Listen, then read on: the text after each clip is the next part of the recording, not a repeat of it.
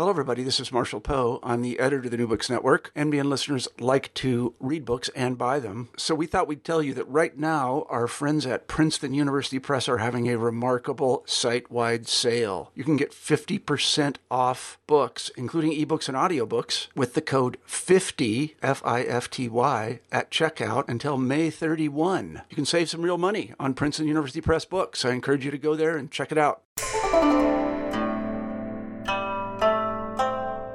Hi, I'm Carla Nappi, and this is New Books in East Asian Studies. Welcome and thanks for joining us. I just spoke with Barry Allen about his new book, Vanishing into Things Knowledge in Chinese Tradition. This came out with Harvard University Press in 2015, and it's a really wonderfully cross disciplinary, transdisciplinary, interdisciplinary kind of a book. So, what Barry does in this book is takes us through different contexts of Chinese philosophical thought that all in some way are dealing with problems of knowledge. Now, along the way, as you'll hear me talking about um, and praising quite highly, as, as I really love this part of the book throughout the interview, along the way, he is putting particular thinkers um, in the context that he's talking about into dialogue with thinkers that are more familiar from Anglophone and European language philosophy. So Nietzsche, Deleuze and Guattari, um, others, Aristotle, Plato, Socrates, but he does it in such a way as to create a conversation that doesn't dominate the main event and the main focus of the story, which is very much an investigation of Chinese philosophical thought from the perspective of a philosophy of knowledge. Along the way, um, what readers will find is a really clear explication of problems particular to knowledge and knowledge making in the work of Kongzi, Mozi, Mengzi, Xunzi, the Tao Te Ching, Zhuangzi, um, other um, Neo Confucian philosophers, Sun Tzu in his Art of War, Chan Buddhists, um, Huainanzi, etc., etc. There's a lot going on here. But in each case, the focus is so tightly on this particular set of problems that it doesn't feel unwieldy or overwhelming. So it's it's a real pleasure to read. There's lots of primary source material integrated into the text, and it's also, I think, a really beautiful example of a work that puts into dialogue Chinese philosophical thought and um, some contemporary thinking about problems of the Anthropocene, ideas of becoming, um, work by Latour and others that are really trying to think with and think through selfhood and the relationship between knowledge and being and becoming in a human and non human world. Um, so it's about community and understanding things and objects and knowledge and self um, and being and becoming in the context of economy and community in a way that's, I think, really, really um, great to think with. So I hope you enjoy the book. I hope you enjoy the interview. I certainly did. Um, and I hope you have a chance to take a look at it in particular because it's not just a great read, but it's also, I think, going to be really, really useful in lots of different contexts as a teaching material. So enjoy, and thanks as ever for listening.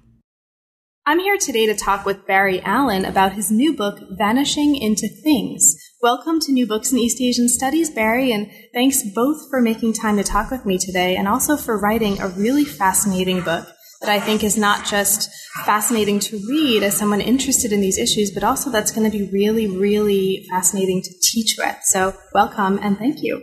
Thanks very much for your interest.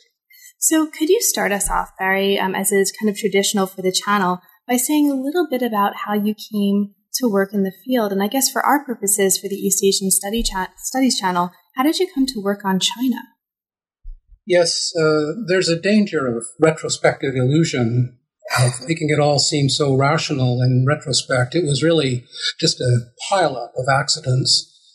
Uh, I don't work, I hadn't, I mean, 10 years ago, I guess 12 years ago, I had never read anything substantial in Chinese philosophy and didn't expect that I ever would.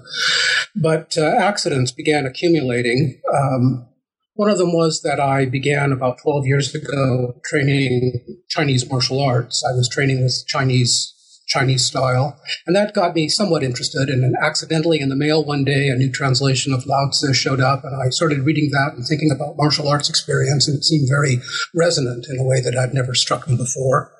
So that was just one thing. And I, I, I began looking uh, into martial arts literature, it's a very frustrating field for scholars because so much of the work is amateur and often there's no line between what's uh, outrageous myth and what might be fact. So it's difficult to find what scholars could regard as respectable material in this area. But I began searching. Uh, another thing is that I am just an inveterate uh, interdisciplinarian. Uh, I I uh, haven't been able to follow a straight line for more than two or three years at a time for my entire career. Uh, and uh, so I move around a lot, and I'm always, uh, when one project is finished, I'm looking for what might be the roots or seeds of another. Uh, and uh, the possibility of something in, in Chinese thought just was dimly on my horizon. And then there came an opportunity, uh, I guess it was now about 10 years ago, maybe 12 years ago, I had an opportunity to, for, an, for a research leave. Whenever I have a research leave, I try to pick a different part of the world that I've never been to before and arrange some kind of a teaching gig there. Mm-hmm. Uh, and uh, this time, the, I, I'd spent a lot of time in the Middle East, so that was relatively familiar to me. I had a choice now. I thought possibly Africa, possibly India, possibly China. Uh, and it just turned out that I knew somebody who knew somebody who knew somebody, and I got invited to spend a, to teach for a semester in Shanghai. Uh, so that got me to China, and then I began trying very unsuccessfully to learn a little Chinese and to just poke around and talk to my students. I did a seminar there with graduate students at East China Normal University. Uh, and then the most uh, the most important and the one that really made the book possible was that I married a Chinese woman. Mm-hmm. And when I say that made the book possible, I mean it seriously because I, I, I knew that I didn't want that the, the very fact that I was an, a disciplinary outsider meant uh, immediate suspicion on the part of disciplinary insiders. Uh, it would be obvious from the way I wrote and the way I approached things that I wasn't myself a trained sinologist. Uh, and I knew the kind, I'd had experience with the kind of discreditation that that immediately uh, uh, calls up in many disciplinary policemen. Uh, so having a wife as a native speaker meant that I could just be as careful as I possibly could in making sure that the reader was aware, say, at any point that no, if, if a word that, that might be resonant in Western philosophy, like knowledge, truth, experience, meaning that that it, when, when, a reader reads my book and those words come up, it's always I, I made this very insistent. It's always available exactly what the Chinese word is, not just in pinyin, but the characters in the mm-hmm. in the glossary. Uh, and that would have just been impossible for me uh, if it weren't for my wife, uh, uh who's a scholar, a native Chinese speaker, and a translator. Sinology as a disciplinary field tends to be particularly um, bounded and unkind about boundary policing, right? I mean, I think a lot of a lot of people that I've talked to um, find that. I think for for various reasons, some probably historical, um, others. Um, I, I, don't know what the others are, but it tends, unfortunately, to actually discourage the kind of exploratory, cross disciplinary work that the book, I think, really beautifully represents. Um, because of this policing. So I'm really glad um, that the book exists, and I'm really glad that despite um, this kind of sinological boundary policing um, that can happen, that we have an opportunity to read it and to talk about it. Yes, although you, well, what you say is true and in my experience, but all I can say is that uh, until you've got into epistemology, you know nothing about disciplinary gatekeeping. Okay, I can, I can um, I'll take your word for that. Yeah. Um, so the pro- the book that we're talking about today is not just a study of Chinese philosophy, but it's a study of a very particular set of problems in Chinese philosophy. So the book specifically considers the problem of knowledge in a range of Chinese philosophical discourses. So let's talk a little bit about that. How did you come to focus on this particular problem? And how did you, um, in a book that's very, very ambitious and that ranges very widely across different philosophical traditions, decide on a particular scope to bound the inquiry into the philosophy of knowledge in Chinese discourse? Thanks. It's an interesting and, and uh, important question.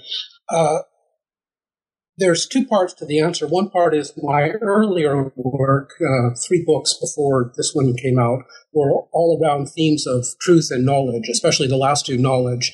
Uh, and it had been there. It was an effort that I was making to try to uh, attack the extremely limited structure of the discourse on knowledge in contemporary and classical epistemology to try to open up the field, to break out of the circle of theory and proposition and logic, to open it up to uh, what the Greeks called techne instead of episteme, that is, technical competence as opposed to pure Aristotelian science, uh, to try to blur the lines between these forms of of knowledge. Uh, contemporary epistemology and classical epistemology is fixated on what to me is an almost comically narrow part of knowledge in the conviction on their part that this is the really most important part, the really substantial part, the part that is continuous with science. I think I think that that's just all completely wrong. It's wrong even about science, and contemporary science studies only confirms this more uh, in the importance of practicality, the importance of hands-on knowledge, the question of the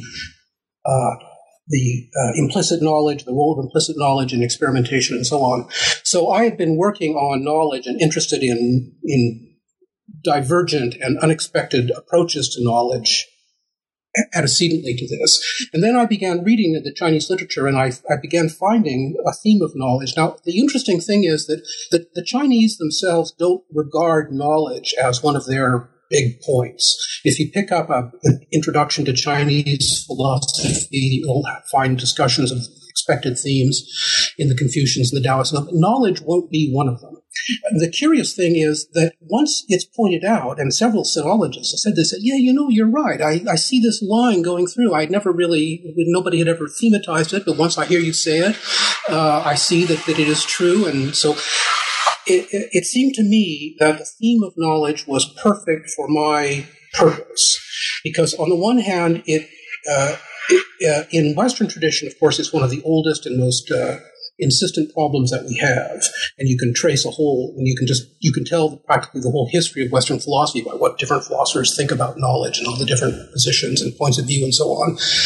Uh, you don't find that in chinese philosophy but you do find uh, a point of view on knowledge. And what i consider to be a philosophy of knowledge even if it's not problematized or articulated in exactly that way among the Chinese themselves. So it seemed to me that there was a, a perfect occasion for bringing these two together. You had a problem that fascinated the Westerns and a discourse on that problem that was completely orthogonal to anything that had happened and all the received standard ideas that the West uh, Western tradition has, classical and contemporary, about what it's possible to say or think about knowledge. So what I wanted to do was to put those two together and to show the possibility of a philosophy of knowledge that is substantial, consistent, articulate, developed, uh, which was just which just didn't uh, make any of the moves that epistemologists in the Western tradition are expecting, and therefore just seemed wide open to all kinds of surprises. And and I would hope that the, that a reader, even an epistemologist, could at some point say, "Yeah, I'd never thought of it that way, but why not?" Now, one of the things that you describe in the introduction, um, in positing this and in laying out the foundations for thinking about this problem of um, Chinese philosophical approaches to and, and engagements with knowledge, you look carefully at the ways that those engagements differ from the kinds of engagements with knowledge that we might ascribe to um, a, a, category we might define as Western philosophers, right? So, one of the things that you bring up, I think that's very helpful here in the introduction of the book, is that the Chinese questions about knowledge are, as you put it, responding to different problems and arising from different imperatives. And one of the really interesting themes that comes up early on and that continues to extend throughout all of the chapters or all the chapters um, that I, you know, that I've uh, read very closely, which is actually all of them. So all of the chapters of the book is um, some kind of connection with knowledge and truth. There's some kind of connection between knowledge and ideas of truth or truthfulness. Um, now, this plays out in at least a couple of different ways. One is the connection between knowledge and a tie um, between knowledge and truth itself. And another is an idea of what, where, and how truthfulness is.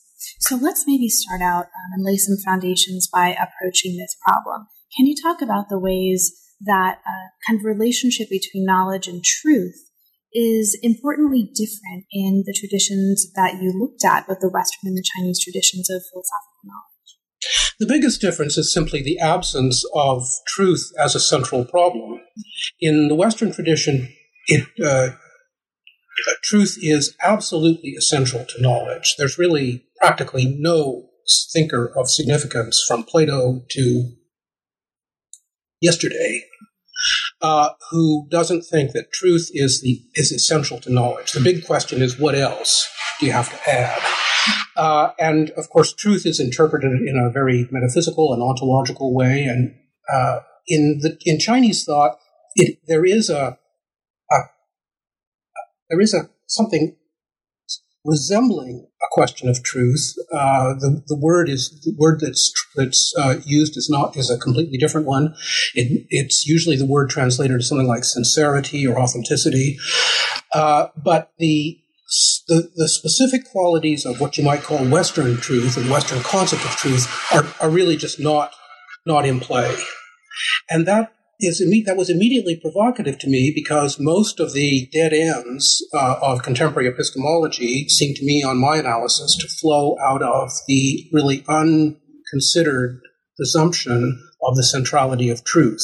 So it seemed that the Chinese material provided an excellent occasion to say, what would it look like to try to think very seriously about knowledge uh, and its relation to various important things, to put it vaguely.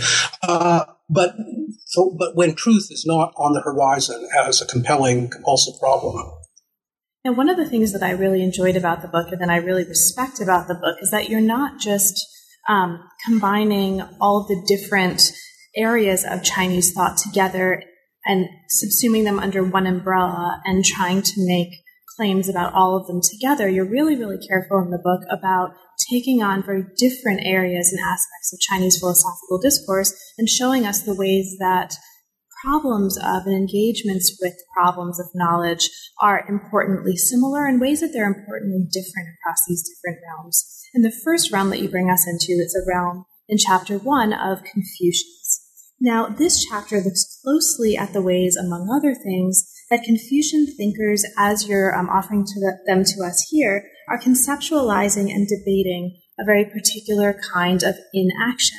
And I mention this because this idea of inaction or wu wei is something that's going to thread throughout the book, but we're going to see it um, activating very differently in different contexts. So let's start here.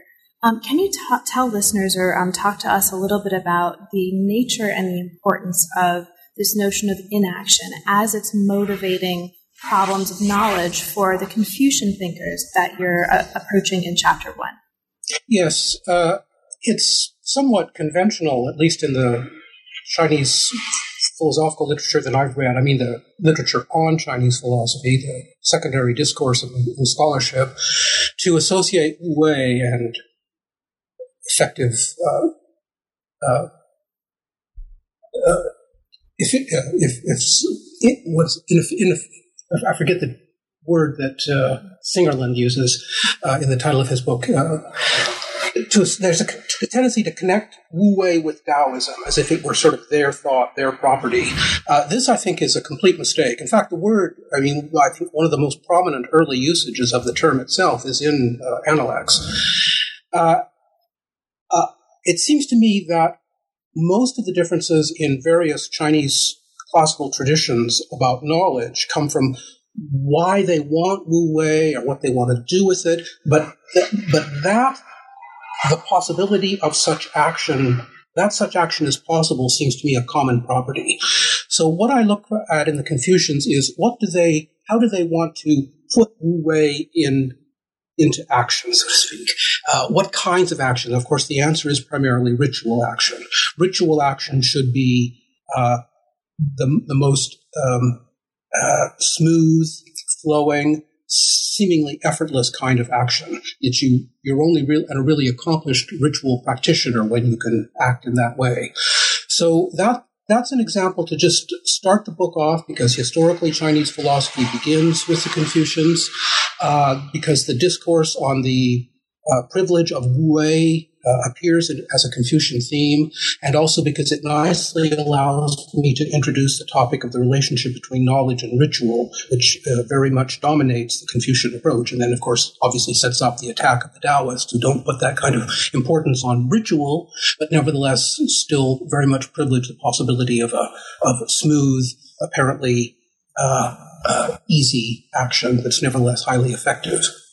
So we'll approach the Taoists and, and their notions yes. of um, Wu Wei in a moment. But before we get there, um, you also have some really, I think, important, very, very clear, and this is important for me to mention because there's a lot of material out there on um, Chinese philosophy that's not so clear and that thus is not as useful to teach with, right? And also to kind of engage with for our own personal use. And this is very clear. And so I just want to orally footnote um, the fact that I am planning on using this to teach um, as soon as I have an opportunity to teach a course in which um, you know that's related to Chinese philosophy. So, and that's the case from the very first chapter. Okay, so one of the notions that becomes very important that you're also very clearly and helpfully explicating here is the notion of balance, um, and in particular in your discussion of the Zhongyong, or, or what's been conventionally translated as doctrine of the mean. Now, you talk in this discussion of balance about the completion of things, and I'll just kind of read a little um, sentence that I think is really useful and very clear. Through truthfulness, um, and, and again, for truthfulness here, we have to read a very particular kind of truthfulness. The profound person acquires the responsibility, authority, knowledge, and power to complete things. Okay, so this idea of the completion of things becomes really, really important, not just in the Zhongyong, but also later in your discussion of Xunzi. Um, and really, this, this comes up in later chapters as well. So, can you talk about this idea of the completion of things? Um, how uh, what does this mean for you in terms of how we understand problems of knowledge in Confucian discourse? And also, um, how does this usefully maybe inform more general notions of things and how we think about thingness and, ob- and objecthood? My understanding of the expression that's translated as completion of things is that to complete things is to complete the circle that brings the external into the human sphere. We complete things when we give them, when we domesticate them, when we give them a place in what becomes a common world. It's not our world, but it becomes a common world. I'll just say in parenthesis here that since you mentioned, I think you work in science studies too, that the ideas of Bruno Latour seem to me to be extremely useful here. Yes. Uh, it's a question of making a common world. If I could use Latour's language, that's the simplest or most epigrammatic way to say what I understand completing things is it's it's bringing things into a common world. And I need to emphasize it's not a human world. It's a world that includes us, but includes everything else that we have a name for, that we understand to uh, to uh, uh, solicit our concern, to be an interest or a problem. Uh, now, that action of bringing in, domesticating, uh, th- that can be done poorly or well. And what the Confucians want to do is to try to do it very well. And to and the, the training is a training in how do you what kind of a person with what kind of qualities is able to do that well. Uh, and that requires a long labor of the uh, destruction of egoism, uh, a labor against specialization. I think that Confucian might well say that specialization or specialized is just another word for unbalanced. Uh, uh, the, uh, has this idea of uh, uh, the sage as the the manager of things. That sages are good at putting many things together, good at orchestrating, uh, a kind of orchestral concept of harmony. So, uh, uh, completing things is building a complex and and non-reductive harmony, a harmony that embraces multiplicity without insisting that it all somehow reduce to an instance of the same. Now, anyone can become a sage for Xunzi, right, as you describe here, but it also takes really hard work. And so, one of the really interesting things happening in this chapter um, that relates exactly to what you were just saying is an account of the becoming a sage process um, being an art, being a kind of artifice, and being a hard, uh, a kind of hard work. And this is important because um, one of the interesting things, again, happening in your discussion of Xunzi specifically, is that the you're informing a kind of a common um, phrase that we often hear um, when or in descriptions of Xunzi, right? Human nature is bad. And you're informing that with this larger set of insights around the completeness of, or the completion of things, what it is to be an individual in a larger economy of human and, and non-human beings, and thinking about and revisiting um, this insight, human nature is bad, from this perspective in telling us, look, we're, the, the way that human nature is bad, really what that means is that we're not, as you put it, developmentally calibrated for life with others. So becoming a sage is a very particular way of becoming social. And I think that moves um, this kind of discussion of the ethics of Xunzi in a really different direction and in a really positive and productive direction that opens up lots of kinds of conversations that we can put Xunzi into that aren't opened up in other ways of understanding this human nature is bad um, kind of insight. So I really loved that about uh, this chapter, and I just wanted to mark that for listeners. So as we move to the second chapter, we move from um, this context of uh, Confucian authors, which included many more um, authors than we actually have time to talk about today. So it's a very rich chapter into a chapter on Taoist thought. And this is the chapter that focuses um, in particular on Zhuangzi and the Tao Te Ching. Now you start here with the Tao Te Ching, and you start off by looking back to one of the things that we actually already talked about, and this is the theme of emptiness or wu wei. So here, emptiness is also important to the kind of work that's happening um, for Taoist thought in this text in particular, but it looks very different from emptiness as we saw it in um, the Confucian writings that you discussed in the first chapter. So can you talk about those differences? What's importantly um, for the purpose of the chapter of the book and the work you're doing there, what's importantly different about Wu Wei in this Taoist context? Yes, thanks. Uh, I, I, don't think of emptiness as I, I, want to somewhat separate emptiness and Wu Wei, separate them for the purpose of bringing them together uh, in a specific way. I don't think that any thinker any Ch- Chinese thinker who thematizes Wu Wei automatically has a thought of emptiness. In particular, I don't really see it as a big theme in Confucianism. It seems to me that one of the important originalities of the Tao Te Ching uh, is to make that connection. That is to take the idea of Wu Wei, which had independently a certain life of its own, and to understand that what that involves is a kind of emptying and a kind of emptiness and a kind of privileging of of emptiness appropriately understood. So that seems to me to be one of the major originalities of uh, the Tao Te Ching and indeed of Zhuangzi. I don't, I, I, regard those as contemporary texts just because the problems of their dating is too complicated for me. So you talk here about um, the important point, or you make the important point, and this is again a, a useful revision of how many people understand um, inaction and ideas of emptiness and inaction in the Tao Te Ching in particular, you talk about the relationship between ideas of inaction and ideas of intentionality. And you make the point here that inaction in this text does not mean the absence of intentionality, um, and it is meaningful in very particular circumstances. So here um, is, insofar as I've um, understood uh, your discussion of inaction in the Tao Te Ching, there are two important points to keep in mind that you're, I think, helpfully revising for us um, the relationship of an action to intentionality and the relationship of an action to particular circumstances. Can you talk about those a little for us? Yes. Uh, one thing that where I'm aware of saying something that seems to be different, what I didn't find other people saying as I studied the literature, was uh, that uh, Wu Wei doesn't doesn't simply mean not doing uh, really what it means is something like not seeming to do. There might be a kernel of doing. In fact, I think there always is some actual action, and in that sense, intentionality. It's just that it's very small. It's really a question of intensity.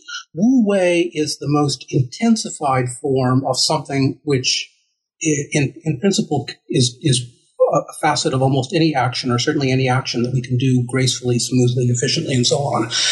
Uh, it doesn't seem to be, it doesn't seem to involve a lot.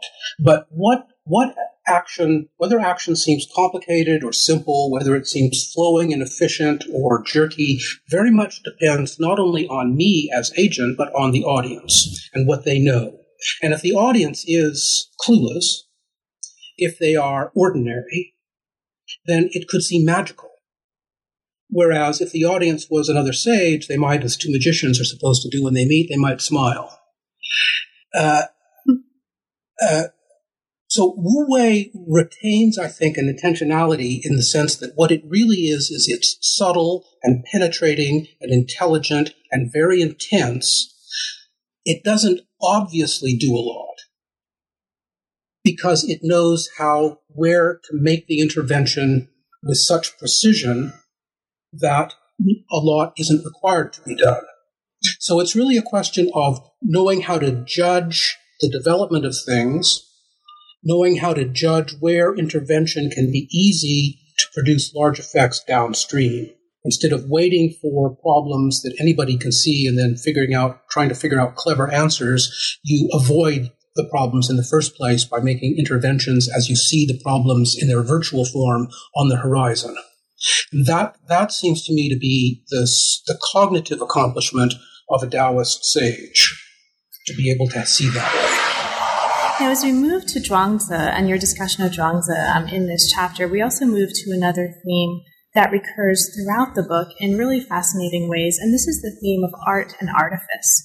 One of the really interesting things, at least from the perspective of someone who works on science studies, right, which is uh, what I work on, um, one of the really interesting things about your discussion of Zhuangzi is the way that you're relating the text and reading the text in light of the concepts of tools, machines, and engineering.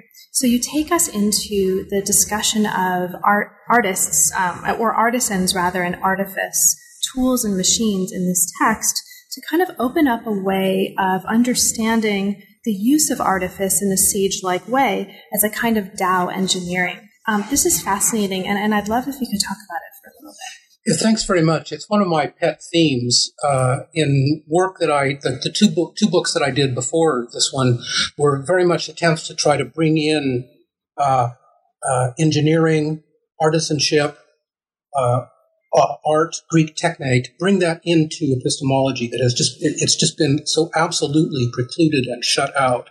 Uh, and I wanted to try to blur the lines between a kind of epistemological insight into the truth or theory, which the epistemologists privilege so much, with the kind of, of working knowledge that's characteristic of engineering or of artisanship. Now, uh, uh, one of the one of the most useful things I did when I was beginning to research vanishing into things was I sat down and I can honestly say that I may be one of the few people who has actually read uh, uh, uh, science and civilization in China. That's uh, right. There are all these I, references in the book. I, I can't say that I uh, that I've studied every page because sometimes the detail is just too overwhelming. A hundred pages on porcelain kilns, uh, but that I have also be an insane thing to do. Just but I have, yeah, but I have definitely passed every single page over my eye uh, on the lookout for uh, interesting insights and quotations. And from an early point in, in that research, I began systematically trying to collect everything I possibly could about artisanship, artisans, engineering, engineering problems, the way the Chinese thought about what they were doing in, in uh, uh, hydraulic engineering, for example, one of their strongest points. Uh, and then I was I was gratified to see that at the end of that I had enough material that I could have an entire section on what I they're called Tao engineering, what uh, uh, an approach to artisanship or to engineering uh, that would uh, exemplify the lessons of Wu Wei as the most sagacious kind of action.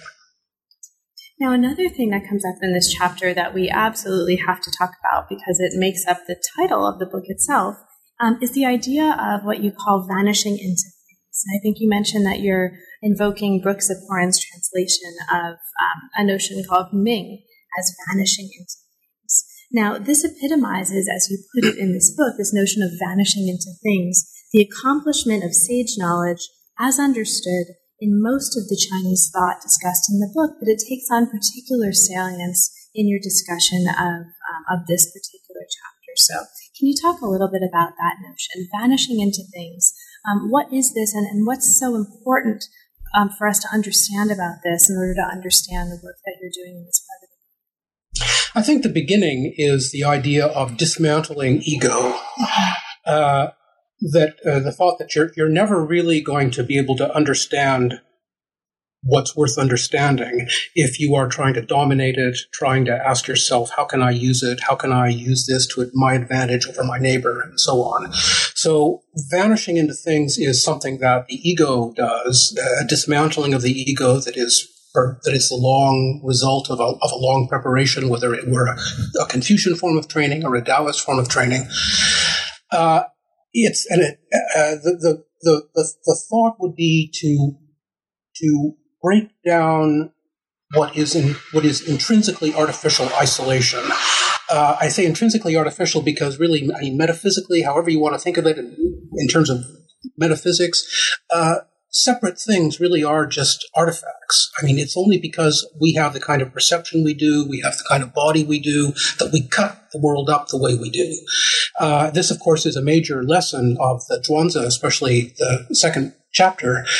Uh, and so that you you should never want to ask yourself what's the right way to cut? Because the cutting is the problem.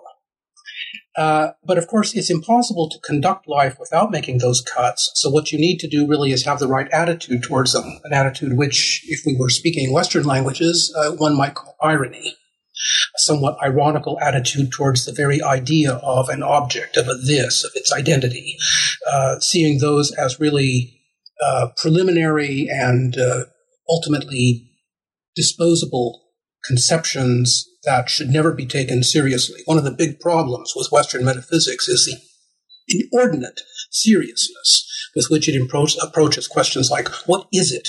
What is it itself? What is it from itself, for itself? As if that were the whole secret, when in fact it's really just the first mistake. So thank you so much. Now, as we move from this chapter to the next chapter, we move to a discussion of another kind of art, another kind of artifice, um, continuing a theme that we talked about just a few moments ago, and this is the art of war. Now, in China's military philosophy, as you describe here in this chapter, the notion of knowledge is largely consistent with that of the Confucians and the Taoists that we've been reading about up in the previous couple of chapters.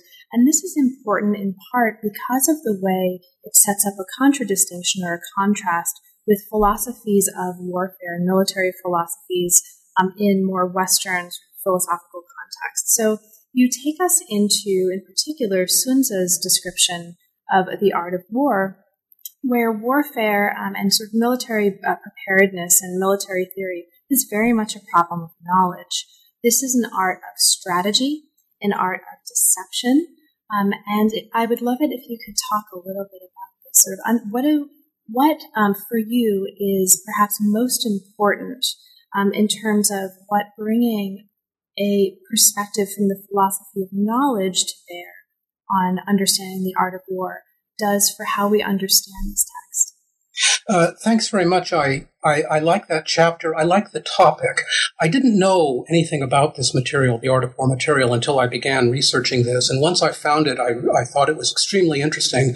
And I was also surprised at how uh, certain prejudices uh, tend to make this topic not discussed among people who work in, in Chinese philosophy. I mean, there's lots of discussion about Sun Tzu as a text and its historical importance and so on, but it doesn't really feed in as just one more partner in a conversation, which includes the Tao Te Ching and the Analects and so on. And that I wanted to, to change.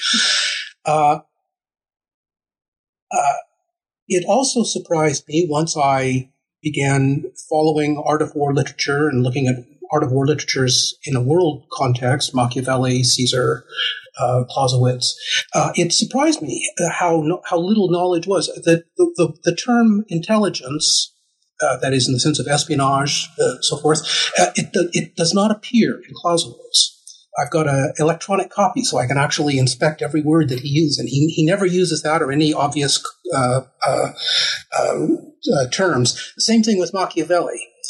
Uh, so it was it, it really is a profound originality of the Chinese art of war to see, as I put it, war as a problem of knowledge. That war can be approached artfully as an art, as a techne, precisely because the decisive factors for the kind of victory that the Chinese most admire, namely moderately bloodless. It's easy to exaggerate that and think it could be really bloodless, but unfortunately, we really are talking about war.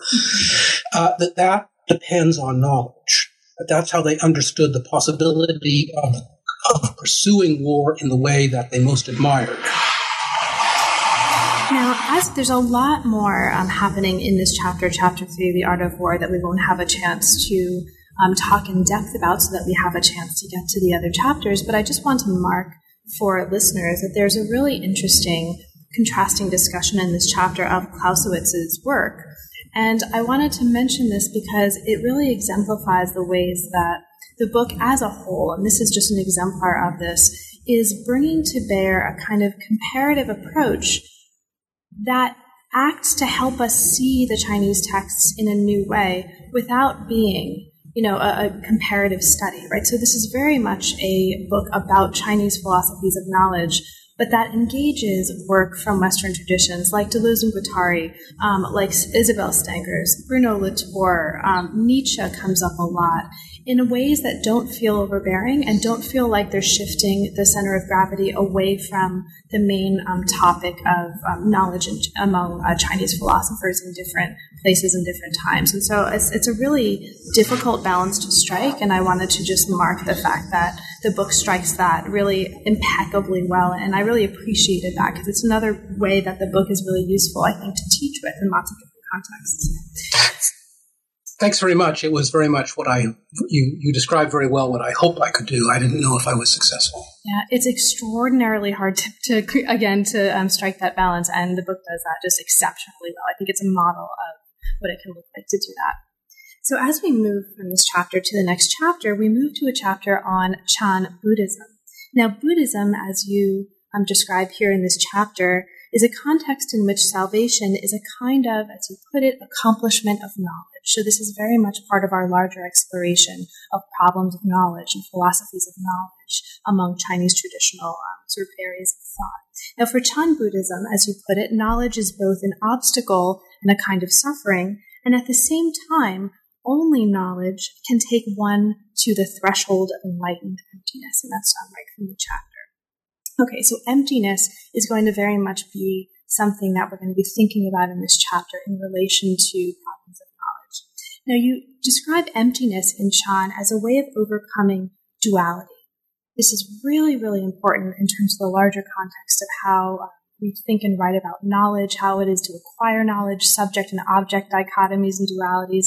So, could you talk a little bit about that? Emptiness and duality specifically, as it informs the way you understand problems of knowledge animating um, this Chan Buddhist material? Uh, non duality is, I mean, everyone who looks into Buddhism knows it's a major concept, but it's not a concept that has a philosophical autonomy or has really has any philosophical presence outside of specializations in Buddhism, and in particular in Western thought. It doesn't, and it should. We tend to think uh, in Western philosophy, we think that the opposite of dualism is monism that if you're not a dualist, you must be a materialist. You think there's only one.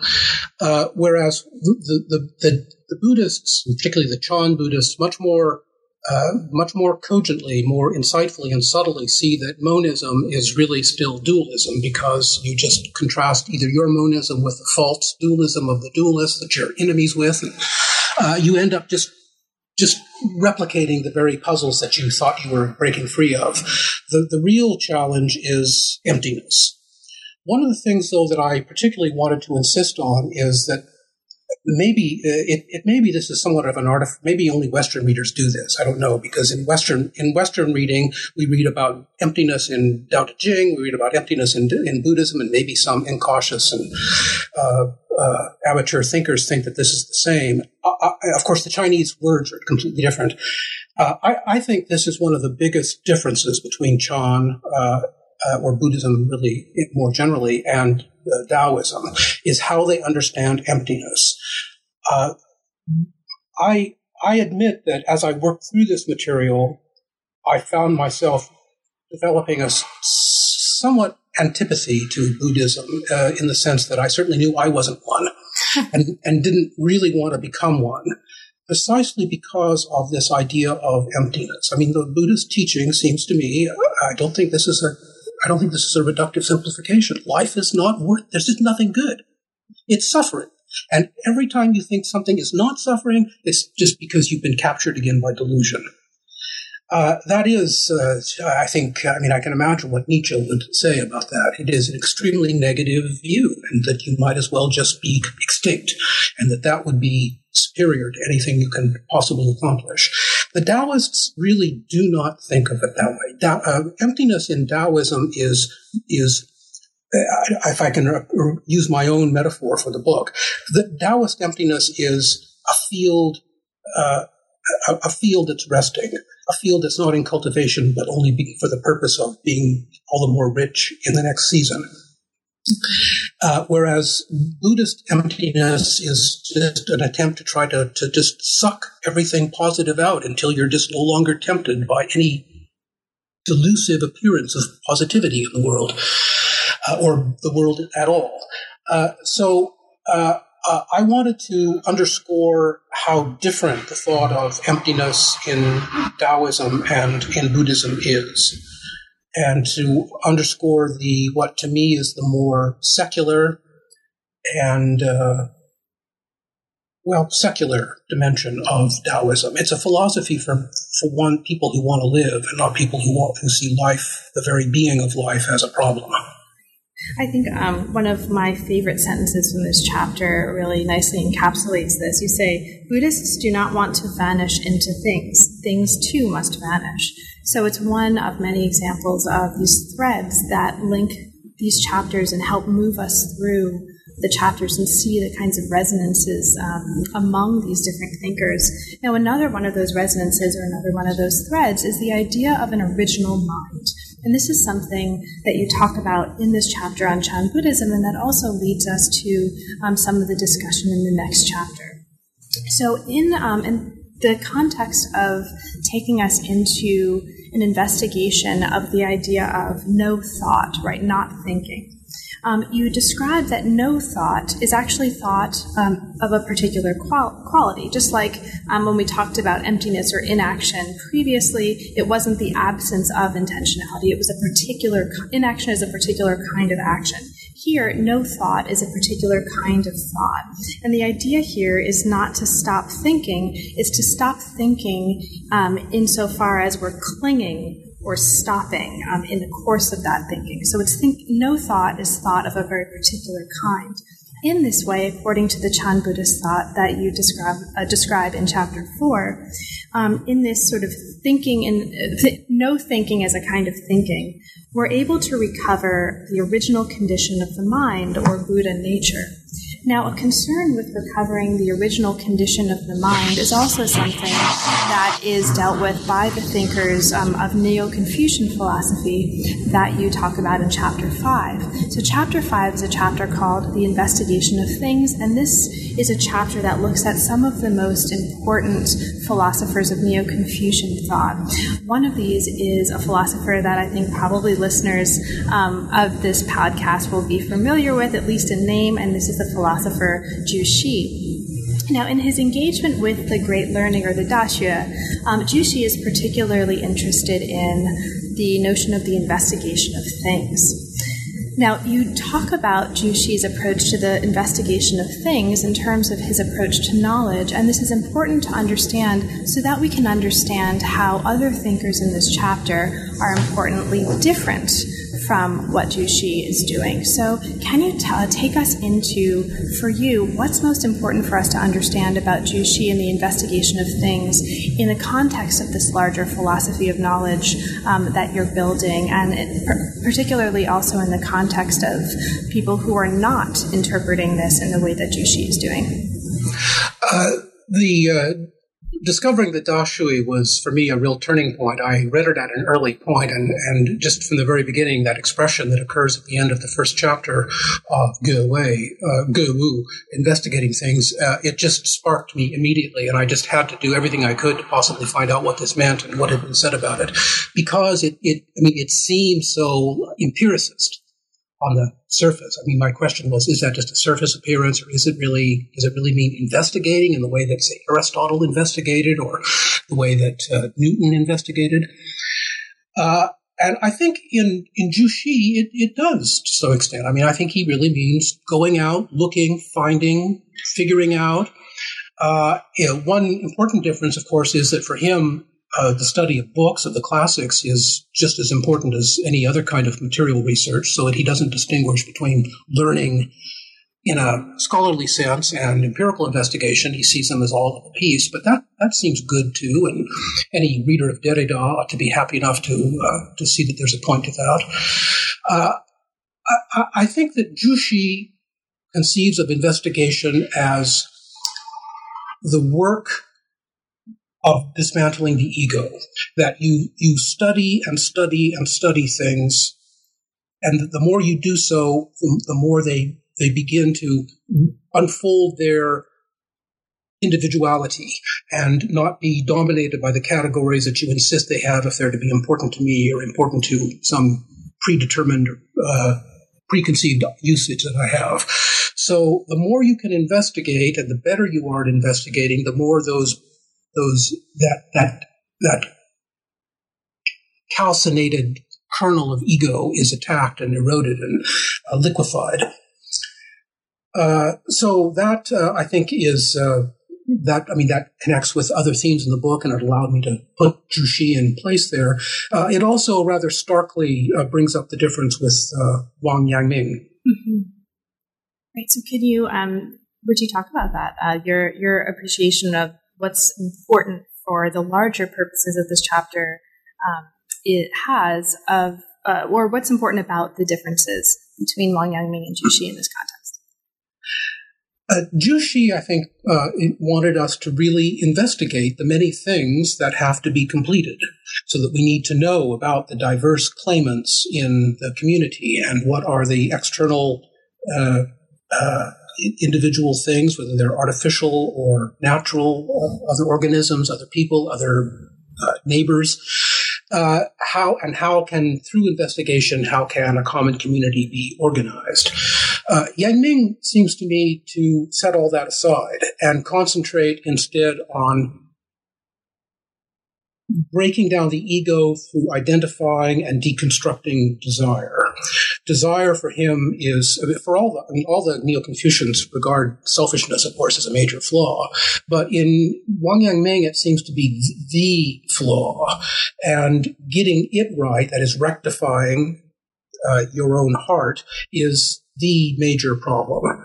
Uh, and this, I think, is distinctive. It's not something that you found in the earlier Song Dynasty Neo-Confucians, uh, for better or for worse. I think that uh, I think that some people regard this as, uh, perhaps rightly, as uh, the, the problem. I mean, I mean, his own contemporaries sometimes thought that he was too much fixed on himself, or not himself, but on his heart, on the interior, and uh, not paying appropriate attention to how to actually build a world a more inclusive world.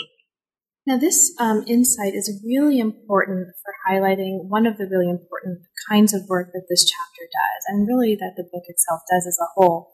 And this is taking the discourses of Zhu Xi and Wang Yangming and other Neo-Confucians, and also other thinkers that you're talking about in the book, and relating them more broadly to thinkers who are concerned with knowledge and action care and concern, fact and epistemology. And one of the thinkers that you mentioned explicitly in this chapter is Bruno Latour. So we've talked about this a little bit already, um, but in this chapter in particular, you consider the ways that some of these Neo-Confucian thinkers um, and their and understanding them in relation to larger questions about empiricism might help us understand what's going on here in terms of um, the kind of distinction that Latour is making between a matter of concern and a matter of fact. Um, and the importance that Latour is bringing, Latour and others are bringing to understanding knowledge and action from the perspective of knowing how to integrate ourselves and uh, sort of deal with relations that come out of our sharing a world with other human and non human beings.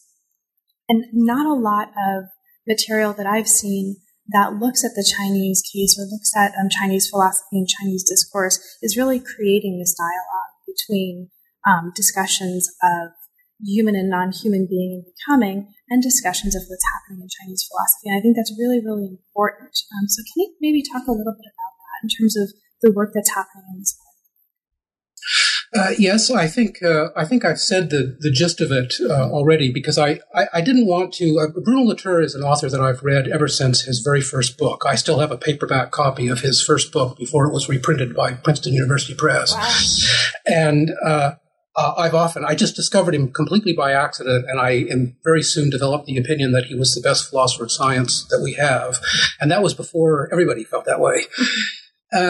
so I've been teaching and reading and writing about his work for a long time. I, I, I deliberately, I mean, I, I had a choice between either this was going to be a big discussion, which would be maybe whole chapters or whole books to really get into Latour and it, put it in place and connect it with the Chinese. I didn't want to do that. It didn't fit the economy of the book. So instead, there are just hints, and you're a perfect reader for that. I mean, if there are people that know Latour's work and they can say, "Oh yeah, I see how that would definitely connect," that's uh, what I was hoping for. Uh, in uh, the Daxue, we have this idea of investigating things, extending knowledge.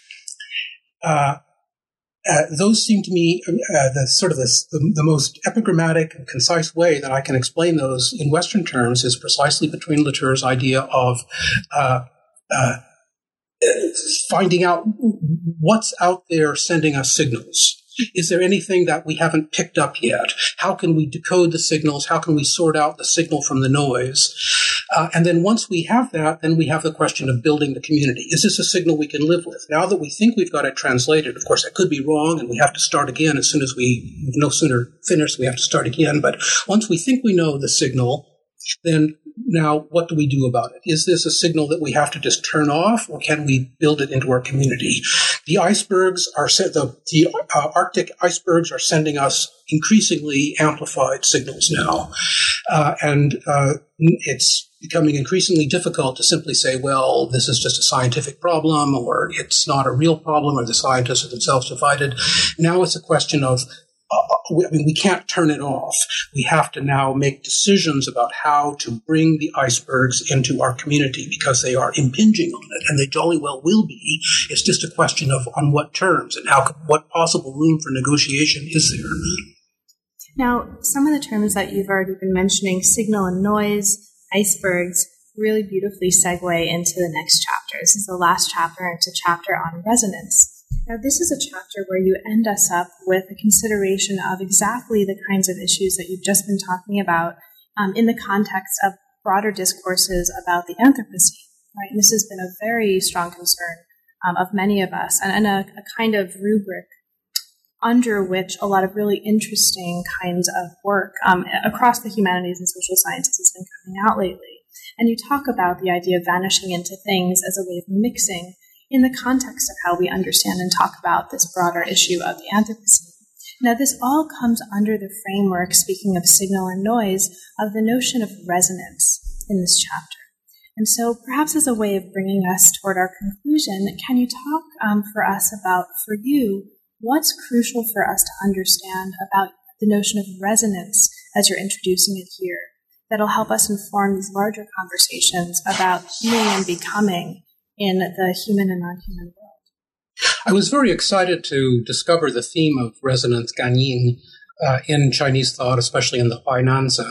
Uh, in that chapter on resonance, I was really, there's resonance is itself resonating. On the one hand, there was a discourse on resonance in Chinese thought, a, a, an attachment to what it is, a, respect for the peculiar kind of power of resonance, the way it can connect things uh, not necessarily mechanically, but introduce connections. But then I also wanted to talk about okay, resonance between what's happened, what happened in the Chinese tradition and us. So it's an east-west resonance as much as resonance is a theme within Chinese thought. Uh, the the thing that one thing that particularly interests me about the idea of resonance, and here I'm not speaking about the Chinese idea, but simply what it is as a phenomenon, uh, is uh, the, the interconnection of things. It seems like a bit of a platitude to talk about interconnection, but it seems to me that it's a really important fact, and it's one that science just continues to confirm over and over again. Uh, it's really uh, no just confirming at all, but it becomes only more obvious that, that that things have interacted, that there really is no such thing as an isolated system. Scientists love to discuss isolated systems because the mathematics becomes a great deal simpler. But that's the only advantage. Simpler representation, not uh, it's not. It doesn't mean that they're they become more realistic, and it certainly doesn't mean even that they become better predictors of what will actually happen in the world where things aren't isolated. So you have in China, uh, in the tradition that of the thinking around resonance, the idea that just embraces and even you might say loves the interconnection of things, that takes it for granted, that builds on it, that sees it as an important thought that must never be lost sight of. Uh, and that's something that I would like to encourage in Western thought. It seems to me that it's absolutely indispensable for serious ecological philosophy. In fact, eco- ecological philosophers are most open to this. They would say, yes, that is a, something we're trying to get to. And I would just like to say that this shouldn't be just one more specialization, that this needs to be a thought for our time and not just for some specialists with certain problems. So I think that's a perfect note um, to bring to our conclusion. So Barry, thank you so much um, for taking the time to talk with me today. It's an amazing book, and it's an amazing book that's also incredibly rich. Now we just barely scratched the surface of what's going on here. There's a lot more that readers will find, or that listeners will find rather, when they become readers um, and explore the book on their own. But in the meantime, is there anything in particular that you'd like to mention for listeners that we didn't get to or that didn't come no, nothing. Uh, there are many themes we could have talked about, but these are fine. So now that the book is out, uh, what's next for you? What are you working on now, and what can we hope to read next? Uh, it caught me completely by surprise. I I didn't see this coming, but it but it did, and now I'm so deeply into it that I uh, I'm going to be working on it for a long time. And that is uh, uh, I began, uh, I had a, an assignment to write something about William James and one of his ideas of radical empiricism. And I asked myself, what, what really is radical empiricism? What makes empiricism radical? I hadn't ever thought about this much in graduate school, philosophy people, we all learn a bit about empiricism and we can go teach it to introductory students. But I really started, I wanted to really try to unravel where what is this? And one of the first things I discovered is that there is no empiricism. There are only empiricisms, lots of them. Uh, and I began uh, trying to unfold this and discover its roots. Especially important is medicine, ancient medicine. I had no idea that ancient medicine was so decisive in the gradual emergence out of rationalism of an experimental and uh, experiential conception of knowledge in modern philosophy. It is. So what I want to do is a large book in two parts. The first part is just a kind of a genealogy of empiricisms going back to the ancient medical empiricists where it all began outside of philosophy. It's interesting that this philosophy, at many of its most decisive points, philosophy has been penetrated by something from the outside that no one saw coming. And medicine is a beautiful example of that in antiquity. Anyway, trace that right up through to the logical empiricism of the 20th century. And then in the second half of the book, talk about the theme of a radicalization of empiricism, which is a theme that uh, seems to me to connect William James, uh, Bergson, uh, Deleuze, and I, I, could bring Dewey in if it doesn't become uh, overwhelming. But I want to talk about James, Bergson, and Deleuze in particular, and how they are radicalizing an empiricist tradition that goes back to medical roots in, in ancient philosophy. That actually um, really flows quite nicely from the book that we're talking about, right? I mean, there's a lot of moments in the book, and we didn't talk about this, but medicine and um, discourses of Chinese medicine, in particular figures of Chinese medical doctors that are used as examples in this literature, actually come up in a lot of the chapters. And you're also very interested, um, at least from my perspective, as a reader in the book, in empiricisms, right? What that could mean, what that might mean. So it actually seems like a supernatural flow from the book, um, and I can't wait to read it retrospective illusions. That's right. So, uh, thank you so much, Barry. Congratulations on the book. Um, I can't wait to teach with this and to recommend it very widely. And best of luck with your new research. Thanks very much for your kind words and your interest. You've been listening to New Books in East Asian Studies. Thanks very much for joining us, and we'll see you next time.